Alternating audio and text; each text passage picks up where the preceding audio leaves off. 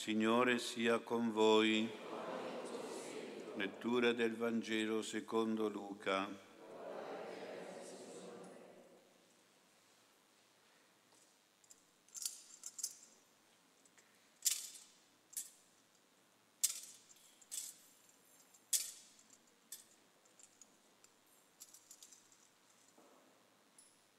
In quel tempo il Signore Gesù disse, chi di voi, se ha un servo ad arare o a pascolare il gregge, gli dirà quando rientra dal campo, vieni subito e mettiti a tavola?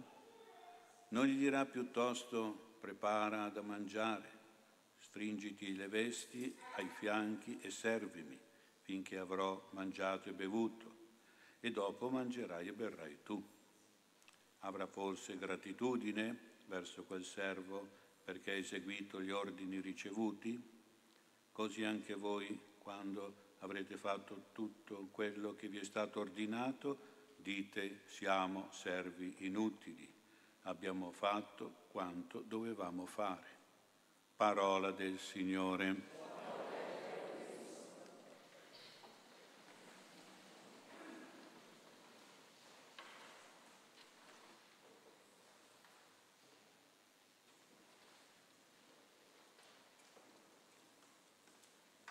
Sia lodato Gesù Cristo. Abbiamo ascoltato una parabola, cioè un esempio, un paragone istruttivo di Gesù da meditare e da praticare. Si inserisce questa parabola dentro alcuni insegnamenti sulle condizioni necessarie per seguire Gesù, sulle modalità indispensabili per essere dei cristiani veri che seguono il Vangelo per quello che ci dice di rinunciare e per quello che ci dice di realizzare. Ebbene, queste condizioni fondamentali, sulle quali dobbiamo sempre fare un esame di coscienza, queste modalità essenziali per essere cristiani sono due, la fede e l'umiltà. Della fede Gesù ha parlato prima di questo Vangelo che abbiamo ascoltato ed è giusto che anche facciamo una piccola riflessione su questo prima di parlare poi del Vangelo di oggi e ci chiediamo che cosa è la fede che è così fondamentale e importante. La fede nella Bibbia si può tradurre come fiducia, fedeltà, come positività, concretezza, come vigore e come forza. Ecco, quindi la fede, prima che una professione che facciamo durante la messa, la professione della fede, è una professionalità, cioè è una condotta di vita, un impegno, un lavoro, una pratica forte, impegnativa. Non è quindi soltanto una dottrina, una verità, una razionalità, è anche un sentimento, un amore, una emotività. Cioè la fede non è soltanto azione come atto di fede, ma è relazione come rapporto con il Signore Gesù. E quindi ricordiamoci di questo perché vedete non basta dire come tanti io credo in Dio, io credo in questo, in quello, bisogna dire anche io ho fede in Dio ed è diverso. Credere in Dio è una cosa intellettuale, avere fede in Dio è un rapporto di particolare fiducia, di fedeltà a Dio, è un rapporto molto positivo e concreto, vigoroso e forte. E questo da capire, perché tanti dicono di credere ma non hanno fede. Ecco, quindi non basta dunque credere, bisogna avere fede nel Signore, cioè fede vuol dire fiducia, forza, coraggio nel Signore. E questa è una cosa importante, non vi deve sembrare strano che si può credere senza fede. Lo dico tante volte a persone, dico ma tu hai fede, sì, e però non credi. Cosa non credo? E non credi nel Signore che ti può aiutare, per esempio, no? che ti può guarire. E allora vedi che ti manca qualche cosa. È una fede come fosse soltanto la mano destra e non la mano sinistra o viceversa. Con un piede solo cammini, ci vuole due piedi, due mani. Ecco, quindi non basta dire io credo, bisogna avere quella fede molto positiva, perché se uno avesse fede non farebbe certi peccati gravi, mortali se uno avesse fede non avrebbe certi brutti vizi, se uno avesse fede non farebbe tanto tanti comportamenti di depressione o di tristezza o di paura, di ansia o di pigrizia o di pessimismo e così via. Cioè, il credere è una cosa teorica, intellettuale, è anche una cosa liturgica giusta che noi professiamo durante la messa, ma non è sufficiente, ci vuole anche la fede del cuore.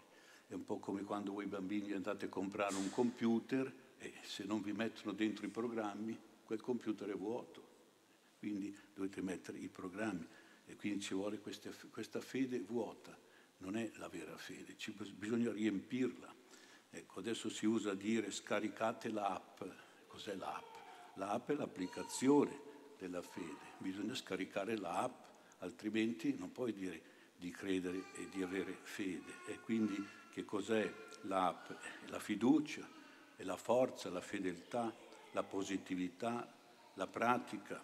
Se uno dice io credo in Dio e poi non va a messa, vuol dire che non ha scaricato l'app della fede perché se uno crede deve andare a messa, deve praticare la preghiera, se no cosa dice? Io credo ma poi non pratica, non c'è l'app, non la applica, non la scarica, eh, però vale anche per noi. Eh.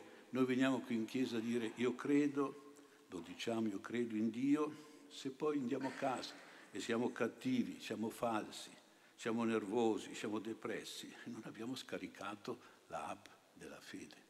Quindi bisogna l'applicazione è molto importante. Quindi essere cristiani che credono a parole, in teoria, ma nello stesso tempo hanno fede in pratica, nei fatti, e lo si dimostra affidando tutto a Gesù, confidando in Gesù, cercando davvero di essere sempre positivi, anche superando tutte le negatività e le passività della vita, affrontando le difficoltà con forza e con vigore. Questa è la fede la vera fede, il vero credere.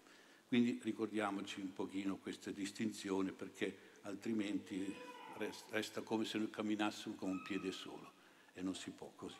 La fede è completa. E poi la seconda condizione, la modalità per essere dei cristiani è l'umiltà. Abbiamo sentito proprio il Vangelo di oggi. Questa virtù è, fa parte essenziale del nostro comportamento con Dio. Gesù fa l'esempio del servo allora l'umiltà è tipica del servo, è la virtù più grande di chi serve, l'umiltà. E Gesù ce la fa capire. E dobbiamo anche noi avere questa virtù che è fatta di servizio continuo, orario continuato, fatta di ubbidienza a quello che il Signore ci dice, la sua legge, fatto di un adempimento dei nostri doveri verso Dio e verso il prossimo, di tanti servizi che dobbiamo svolgere senza pretese di calcoli di rivendicazioni, con la grande umiliazione di chi dice sono un servo inutile. Inutile vuol dire come una persona che non vale niente, ecco, sono un servo inutile. Questo penso che nessuno, nessuno di noi sarebbe disposto a dirlo. Sì, sono servo, faccio il servo, ma proprio inutile, proprio che non vale niente, proprio che è superfluo, sarebbe anche sempre non averlo, insomma. E invece dobbiamo proprio professare questa umiltà profonda e dire ho fatto il mio dovere. Anche a me capita qualche volta di, di dire a una persona così spontaneamente, perché mi hanno insegnato così il Signore, no? di dire grazie. E lui mi risponde dovere. Bello questa risposta. Qualche volta non ci pensavo. Eh? È però una persona che fa il suo dovere Dice sì, non c'è bisogno che mi ringrazi, è il mio dovere, ho fatto il mio dovere, però io l'ho ringraziato. Però è bello vedere la persona che dice ho fatto il mio dovere, ho fatto bene, tanto che tu mi ringrazi. Beh, però non è per il grazie, che non ho bisogno, perché io il mio dovere l'ho fatto, che devo fare? Vedete come il Signore ci, proprio, ci insegna proprio a fare l'umiltà. E vediamo un po' qual è anche il contrario dell'umiltà. Al tempo di Gesù c'erano delle persone che rappresentavano un pochino quello che è l'opposto dell'umiltà, che è la superbia, il vizio della superbia, che è il più grande vizio di questo mondo, è più brutto. Eh? Questi personaggi pieni di superbia erano gli scribi, si chiamavano così, erano questi professoroni eh, della Sacra Scrittura che nel Tempio passeggiavano con dei grandi vestiti svolazzanti su cui c'erano scritte i dieci comandamenti, la legge di Dio, erano persone che ostentavano cultura, sfoggiavano sapienza, fingevano preghiera, religiosità, simulavano moralità, tutte cose che però loro non avevano, erano false, erano ipocrite. Ecco, queste persone, questi scribi desideravano soprattutto i saluti, e nella Bibbia il saluto vuol dire che le persone si fermassero davanti a loro per omaggiarli, per sentire la loro parola, per salutarli, cioè nel senso di parlare e di dimostrare il desiderio di essere illuminati dalla loro parola, dalla loro scienza, dalla loro preparazione dottrinale. C'era in questi scribi proprio il desiderio patologico di essere stimati, di essere apprezzati, consultati per i loro consigli, le loro competenze. Avevano proprio il senso della vanità, della superbia, dell'ambizione, della vanagloria, della presunzione. E questo lo dimostravano soprattutto perché nelle sinagoghe andavano sempre al primo posto, dovevano essere loro, avevano i primi seggi nelle sinagoghe e se c'era un banchetto loro dovevano avere la sedia prima, le prime sedie vicino agli sposi, questo senso di primeggiare non era solo per apparire, ma anche per primeggiare sugli altri, quindi in un certo senso di trattare gli altri da inferiori, da secondari, da sottomessi. E questo non va bene. Addirittura, lo dice Gesù, arrivavano a divorare le case alle vedove. Che cosa vuol dire? Che siccome erano dei difensori in tribunale per la loro sapienza, no?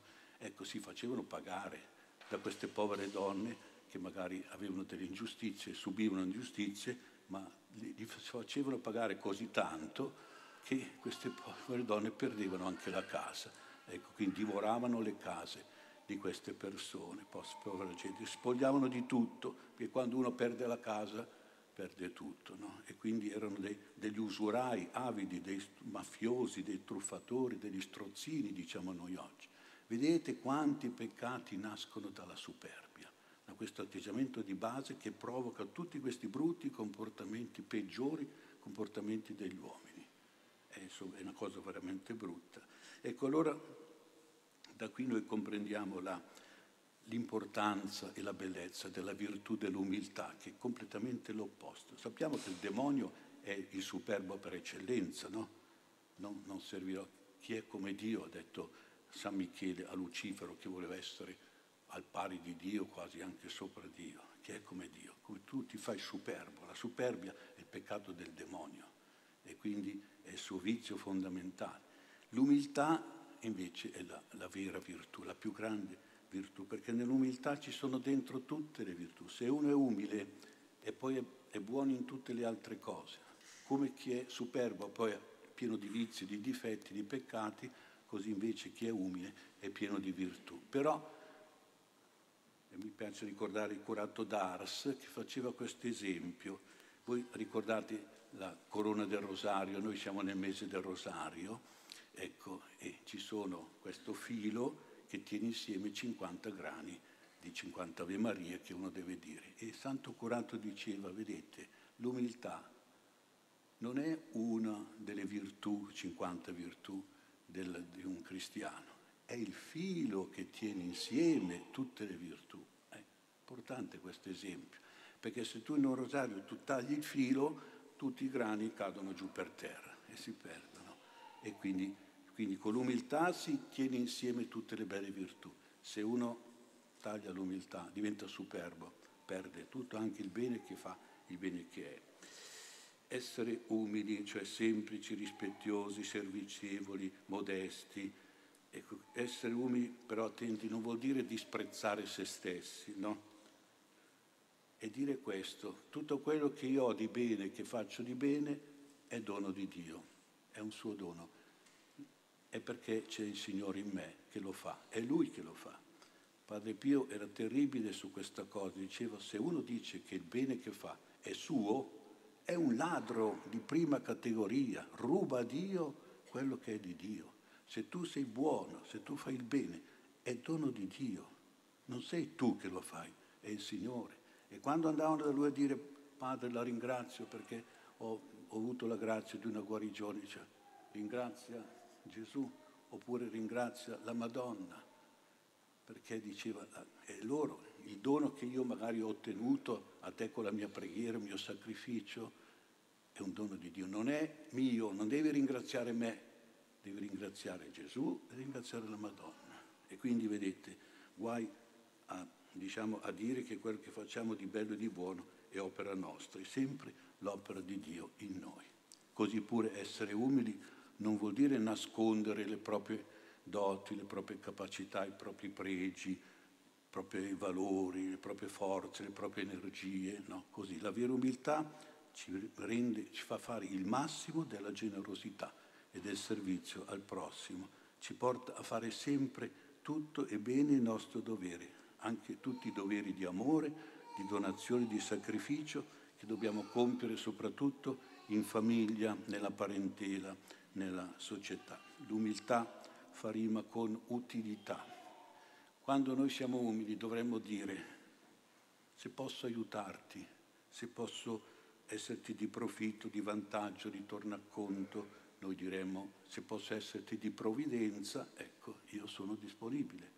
Se vuoi ti posso dare. Ecco, non vuol dire nascondere quello che uno può fare, quello che non... No, mettere a disposizione, a servizio. Ecco l'umiltà. Ecco, se vuoi, naturalmente lasciando la libertà di uno di poter dire sì, aiutami, se vuoi ti do questo mio aiuto. È qualcosa davvero di utile, di bello che io posso fare, però dopo che ho fatto questo devo dire sono un servo inutile, ho fatto quanto dovevo fare. E quindi questo è importante. Allora vuol dire che non ho bisogno che tu mi dici grazie, che tu mi dai una ricompensa, ecco, non voglio niente di tutto questo perché ho fatto il mio dovere, semplicemente quello che dovevo fare.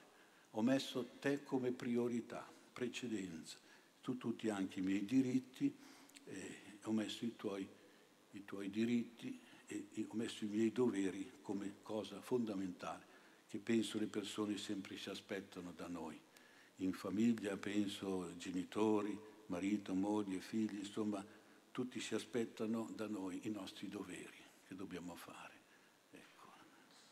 Certo, forse qui una nota la devo fare, eh, ci sono anche, potresti incontrare, magari anche in famiglia, delle persone un po' egoiste, un po' prepotenti, ecco, che magari qualche volta o proprio che ce l'hanno di carattere, ecco, allora ce lo fanno capire o ce lo dicono, che prima vengono loro e poi noi, attenzione, che prima dovevamo accudire a loro, ecco, e pensare a loro e poi penserai a te stesso che prima vengono i loro bisogni, le loro soddisfazioni, poi i nostri, che prima ci sono loro e poi noi.